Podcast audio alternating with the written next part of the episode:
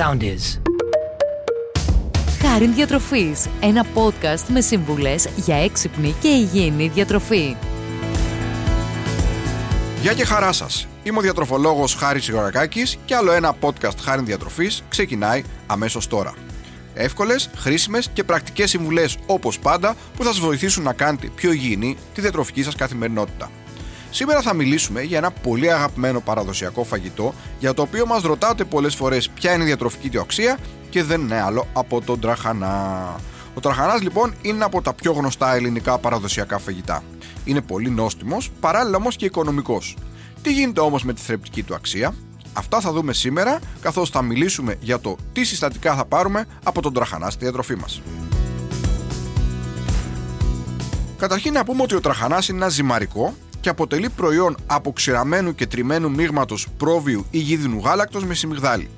Έχει σχήμα όπως λέμε κοκκώδες και ακανόνιστο. Οι κόκκοι έχουν διάμετρο περίπου δύο με τρία χιλιοστά. Στην Αρκαδία πολλές φορές προστίθενται και αυγά στα υλικά. Υπάρχουν έτσι σε διάφορες ποικιλίες όπως είναι ο ξινός και ο γλυκός, ο χοντρός και ο ψηλός. Ο ξινός τραχανάς προκύπτει όταν το γάλα έχει αφαιθεί να ξυνήσει πριν χρησιμοποιηθεί. Στην όψη βέβαια δεν υπάρχει διαφορά, το μόνο που διαφέρει είναι η γεύση. Άρα λοιπόν τραχανάς ανάλογα με τα γούστα, γλυκός, ξινός, χοντρός, ψηλός. Ωστόσο όλοι έχουν, όλα τα είδη μάλλον έχουν μια πολύ σημαντική διατροφική αξία. Το πρώτο που θα πούμε όσον αφορά τη θρεπτική αξία του τραχανά είναι ότι είναι εύπεπτος και ωφελεί στην καλή λειτουργία του εντέρου και την ενίσχυση του ανοσοποιητικού μας συστήματος. Είναι πλούσιος σε υδατάνθρακες, όμως λόγω του γάλακτος περιέχει και αρκετά λιπαρά, ανάλογα με το είδος του γάλακτος που θα χρησιμοποιήσουμε. Έτσι δεν χρειάζεται μεγάλη ποσότητα λαδιού και άλλων λιπαρών για την παρασκευή του. Η παρουσία του γάλακτος αυξάνει την περιεκτικότητά του σε πρωτεΐνη και ασβέστιο, οπότε αποτελεί μια πάρα πολύ θρεπτική τροφή και για τα παιδιά. Όσον αφορά τις θερμίδες του, εδώ θα πούμε ότι για να φτιαχτεί ένα πιάτο τραχανάς χρειάζεται περίπου μισό φλιτζάνι ομός τραχανάς, ο οποίος θα μας δώσει περίπου τετρακόσιες θερμίδες. Από εκεί και πέρα, οι υπόλοιπες θερμίδες που θα έχει συνολικά το πιάτο που θα φτιάξουμε εξαρτάται από το πόσο λάδι θα βάλουμε μέσα και φυσικά πόσο τυράκι θα βάλουμε από πάνω, που συνήθως ο τραχανάς συνοδεύεται με λίγο τυρί. Τώρα, το υψηλότερο ποσοστό από τα θρεπτικά συστατικά είναι κυρίως υδατάνθρακες, οι οποίοι θα μας δώσουν πολλή ενέργεια. Έχει πολύ ψηλή περιεκτικότητα σε φυτικές ίνες, οι οποίες είναι πάρα πολύ σημαντικές για την καλή υγεία του πεπτικού μας συστήματος, ενώ οι φυτικές ίνες που περιέχει ο τραχανάς λειτουργούν ως βασική τροφή για την εντερική μικροχλωρίδα του παχαίου εντέρους, χαρίζοντας έτσι στον τραχανά αυτό που λέμε πρεβιωτικές ιδιότητες. Ο τραχανάς λοιπόν κάνει πολύ καλό στο πεπτικό μας σύστημα, καθώς βοηθάει να έχουμε μια καλύτερη υγεία σε αυτό που ονομάζουμε εντερική χλωρίδα. Ακόμη, με δεδομένο ότι ο τραχανάς φτιάχνεται από γάλα, έχει σημαντική ποσότητα πρωτεΐνης υψηλής βιολογικής αξίας, ενώ παράλληλα έχει και λίπος, καθώς στα εκατό γραμμάρια τραχανά περιέχονται περίπου δώδεκα γραμμάρια λιπαρών. Λόγω τώρα της περιεκτικότητάς τους σε λιπαρά, αυτό που είπαμε και προηγουμένως, προσέχουμε λίγο το παραπάνω λίπος που θα βάλουμε στο μαγείρεμα, όσον αφορά ιδιαίτερως το ελαιόλαδο, άρα λοιπόν, ή μπορούμε να επιλέξουμε κάποια άλλη λιπαρή ύλη, αλλά γενικότερα επειδή ο τραχανάς εκφύσεως φτιάχνεται από γάλα, προσέχουμε λίγο την ποσότητα της λιπαρής ύλης που θα χρησιμοποιήσουμε κατά το μαγείρεμά του. Κατά τα λοιπά, αποτελεί μια πολύ καλή πηγή φωσφόρου, καθώς ο φόσφορος μπορεί να συνεισφέρει στην προστασία των οστών και διατήρηση οστικής μάζας, έχει καλό ποσοστό ασβεστίου λόγω του γάλακτος που περιέχει, το οποίο μάλιστα είναι πολύ καλά απορροφήσιμο.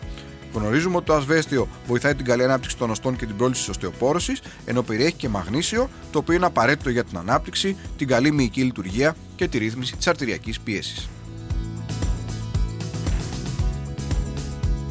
Τώρα, γενικότερα θα πάρουμε και άλλες βιταμίνες, όπως βιταμίνη Α, βιταμίνες συμπλέγματος Β, οι οποίες είναι πάρα πολύ καλές για το μεταβολισμό και την καλή εγκεφαλική λειτουργία, ενώ ο τραχανάς περιέχει επίσης και μια ποσότητα καλίου, η οποία βοηθάει στην καλύτερη ρύθμιση της αρτηριακής πίεσης.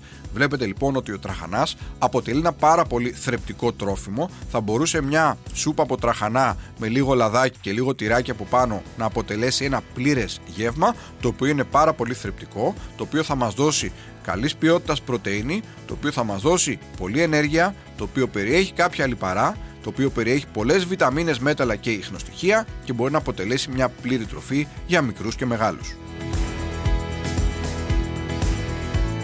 Τώρα, όσον αφορά το μαγείρεμα. Ο τρόπος γενικότερα μαγειρέματος του τραχανά διαφέρει από περιοχή σε περιοχή και από οικογένεια σε οικογένεια ανάλογα με τις συνήθειες. Αν και η κλασική συνταγή τον θέλει να καταναλώνεται με τη μορφή σούπας, σήμερα η σύγχρονη γαστρονομία έχει πολλές συνταγές όπου ο τραχανάς μαγειρεύεται μαζί με λαχανικά ή όσπρια, χρησιμοποιείται ακόμη και ως υλικό για πίτες αντί για το ψωμί ή τη φρυγανιά, αλλά και ως συνοδευτικό του κρέατος. Η προσθήκη γενικά λαχανικών στον τραχανά είναι μια πολύ καλή ιδέα, καθώς έτσι καθιστάμε το πιάτο μας πολύ πιο πλήρες. Τώρα, η πιο καθοριστική διαφορά όσον αφορά το μαγείρεμα του τραχανά είναι το αν παρασκευάζεται με αλεύρι ή με σπασμένο σιτάρι. Έτσι, υπάρχουν ήδη τραχανά τα οποία είναι από αλεύρι και άλλα από σπασμένο σιτάρι. Ο τραχανάς από αλεύρι κάνει πιο κρεμόδι τη σούπα μας και είναι πιο μαλακός στην υφή. Αντί για αλεύρι λοιπόν σιταριού, πολλοί χρησιμοποιούν διάφορα μείγματα από αλεύρι, όπως για παράδειγμα βρώμη, σίκαλης, ρεβιθιού, καλαμποκιού. Αυτό επηρεάζει και το χρώμα και τη γεύση του τραχανά. Τώρα, ο τραχανάς με το σπασμένο σιτάρι είναι πιο χορταστικός και έχει αυτό που λέμε πιο σπυρωτή υφή. Το σπασμένο σιτάρι με το πίτυρό του είναι αυτός ο γνωστός χόντρος που λέμε στην Κρήτη. Το πίτυρο ουσιαστικά λειτουργεί αντί για το αλεύρι, ενώνοντας τους κόκκους του σιταριού και δίνοντας περισσότερη κρέμα στο μαγείρεμα. Τώρα, είπαμε ότι τα διάφορα είδη τραχανάς βασικά είναι ο γλυκός ή ο ξινός. Ο τραχανάς γίνεται γλυκός ή ξινός, ανάλογα όπως είπαμε και προηγουμένως με το αν χρησιμοποιείται το γάλα ή μένει λίγο να ξινήσει. Γίνεται με αγελαδινό ή πρόβιο γάλα, το οποίο επηρεάζει και τη γεύση και τα λιπαρά του. Ο ξινός τραχανάς μπορεί να γίνει και με πρόβιο γιαούρτι. Άρα λοιπόν, αυτό που προσέχουμε όταν φτιάχνουμε τραχανά είναι το πόσο επιπλέον λάδι ή τυρί θα βάλουμε παραπάνω, ούτως ώστε να ελέγξουμε τα λιπαρά του και να προσέξουμε λίγο και τις θερμίδες που θα πάρουμε από ένα πιάτο τραχανά. Αυτό όμως που κρατάμε είναι ότι, όπως είδατε, ο τραχανάς αποτελεί πραγματικά ένα παραδοσιακό superfood, μας δίνει πολλή ενέργεια, μας δίνει καλής ποιότητας πρωτεΐνη, μας δίνει πολλές βιταμίνες, μέταλλα και ιχνοστοιχεία και είναι πολύ σημαντικό να τον εντάξουμε στη διατροφή όλη της οικογένειας, μικρών και μεγάλων, και να επωφεληθούμε από όλα αυτά τα διατροφικά ευεργετήματα τα οποία σας ανέφερα. Άλλο ένα podcast λοιπόν, Χάρη Διατροφής, έφτασε στο τέλος του. Μιλήσαμε σήμερα για τον τραχανά. Μέχρι το επόμενο podcast, σας εύχομαι να είστε πάντα καλά και να προσέχετε την υγεία σας. Ακολουθήστε μας στο Soundees, στο Spotify, στο Apple Podcasts και στο Google Podcasts.